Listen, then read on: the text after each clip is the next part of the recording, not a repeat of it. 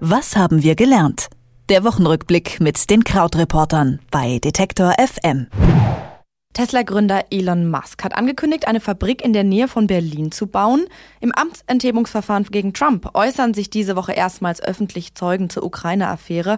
Und auch aus der Türkei gibt es News. Sie weist inhaftierte IS-Kämpfer und deren Familien nach Deutschland aus. Das sind die Themen der Woche und die besprechen wir wie jeden Freitag mit Christian Fahrenbach von den Krautreportern. Hallo. Hallo, Amli. Tesla-Gründer Elon Musk hat diese Woche die Pläne für eine Fabrikgründung in Berlin bekannt gegeben, beziehungsweise am Rand von Berlin. Die politischen Verantwortlichen, darunter auch der Wirtschaftsminister Peter Altmaier wollen den Bau unterstützen. Warum ist denn das so ein großes Ding? Aus mehreren Gründen. Also zum einen sind wir ähm, ja erstmal in einer Region, in der das sehr gut tun könnte. Also die Ankündigung von Elon Musk ist, dass es bis zu 10.000 Arbeitsplätze geben könnte, eben in der Nähe von Berlin. Ähm, das heißt, da würde sich halt auch eine, eine signifikante Industrie dann ansiedeln, eine, die man ja auch sehr gerne haben möchte. Also es geht ja um Elektromobilität, Elektroautos. Und dann zum anderen ist es aber auch deshalb natürlich wichtig, weil Tesla so ein bedeutender Konkurrent ist von dem, wofür Deutschland im Kern eigentlich steht. Bei uns kennt man ja diese großen deutschen Marken Volkswagen, Mercedes-Benz, also Daimler, äh, BMW, Porsche und so weiter. Und ähm, dann kommt jetzt eben Tesla, obwohl es ja diese jahrhundertelang gewachsenen Marken in Deutschland gibt. Und Tesla kommt daher und ist so ein ganz neuer, dynamischer äh, Hersteller, der im Luxusbereich auch für ähm, Elektromobilität steht, so wie es die Deutschen bisher noch nicht getan haben. Die sind ja erst dabei, da ein wenig aufzuholen. Und auch deshalb ist es jetzt so wichtig, weil dass dann so jemand wie Elon Musk sich entscheidet und sagt, naja, wir gehen jetzt nach Deutschland, also quasi so ein bisschen in die Höhle des Löwen. Das ist dann natürlich auch so einfach eine Ansage. Wann soll es denn da losgehen? Das soll tatsächlich schon sehr, sehr schnell losgehen, denn äh, schon in den nächsten Monaten sollen die Bauarbeiten anfangen. Ähm, wir sind da vielleicht auch eigentlich so ein bisschen gleich bei der Kritik, die es an Musk gibt, denn ähm, Musk ist bekannt dafür, dass er viele solche Ankündigungen macht, die sich dann doch eher oft auch verschleppen oder auch etwas äh, großspuriger anfühlen. Also zum Beispiel ähm, hat Elon Musk ja angekündigt, dass es in fünf Jahren schon eine Kolonie von Menschen auf dem Mars geben würde. ähm, und das ist natürlich auch nicht ganz klar, ob das jetzt so schnell passieren wird. Ähm, dann generell, wenn man sich das Unternehmen anschaut, da muss man dann auch sagen, okay, es ist gar nicht so ganz klar, sind jetzt diese Fahrzeuge wirklich besonders langlebig? Es gibt die ja noch nicht so lange. Also wie sind da Wartungsquoten nach 10, 15, 20 Jahren?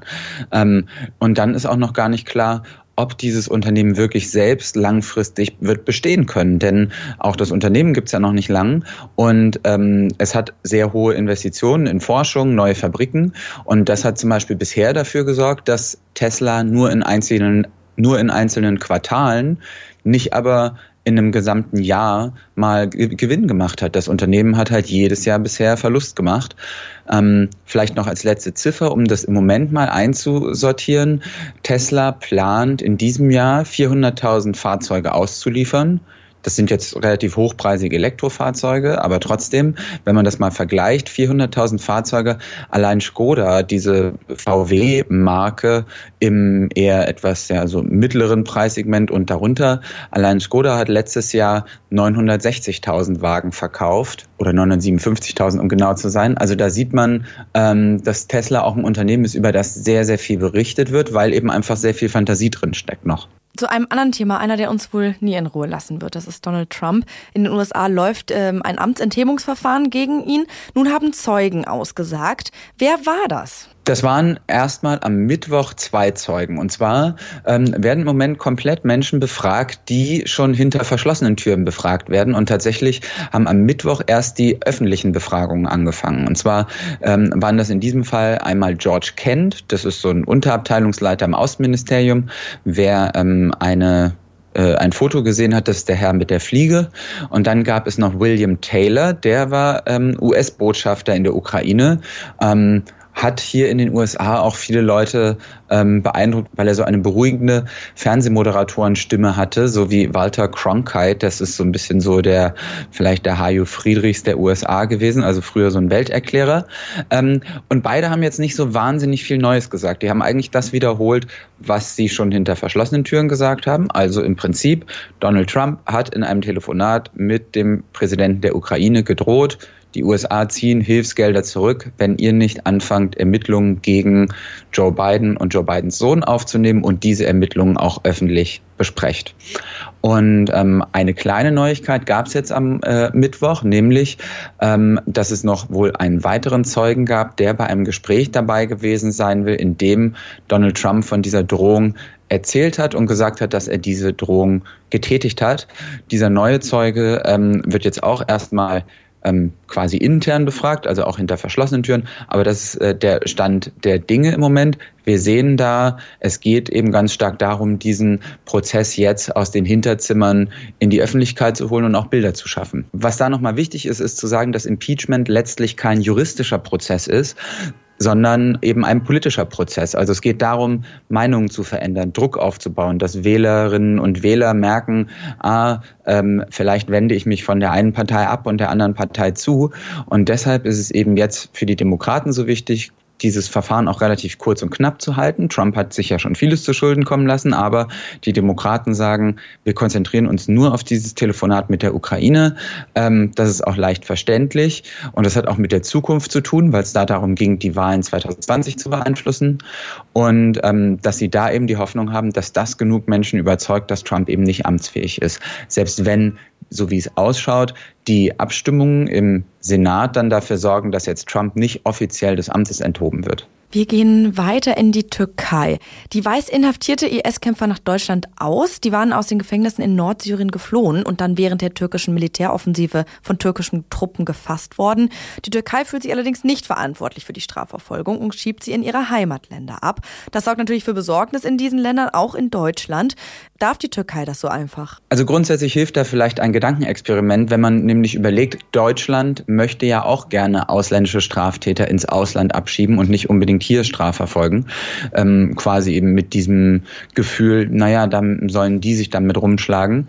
Ähm, und genauso tut es jetzt die Türkei. Das hat natürlich nochmal eine politische Dimension, denn ähm, die Türkei benutzt das natürlich auch als äh, Verhandlungsmasse darüber, ähm, wie jetzt zum Beispiel weiter mit Flüchtlingen umgegangen wird, ob da weiter große Hilfsgelder für fließen. Und da ist es natürlich so eine Drohkulisse zu sagen, wenn ihr jetzt nicht das macht, was wir wollen, dann werden wir einfach die IS-Kämpfer freilassen.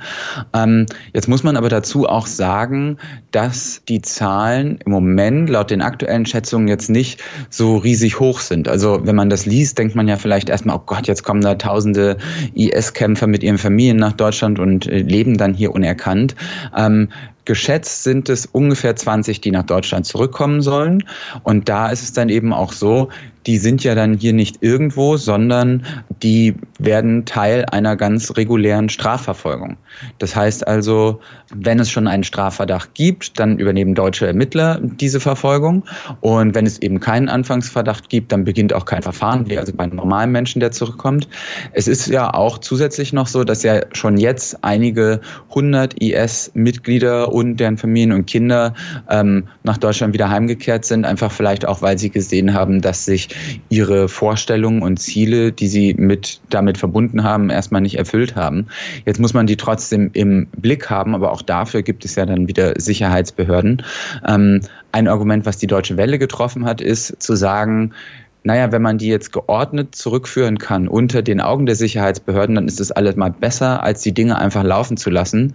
Denn diese Hoffnung, dass diese Menschen ja keiner will und sie verschwinden dann einfach, die ähm, ist ja jetzt tatsächlich zunichte gemacht worden. Teslas Pläne in Deutschland, Trumps Amtenthebungsverfahren und die Rückführung deutscher IS-Kämpfer aus der Türkei, das waren die Themen der Woche. Die habe ich mit Christian Fahrenbach von den Krautreportern besprochen. Danke, Christian. Vielen Dank auch. Tschüss. Was haben wir gelernt? Der Wochenrückblick mit den Krautreportern bei Detektor FM.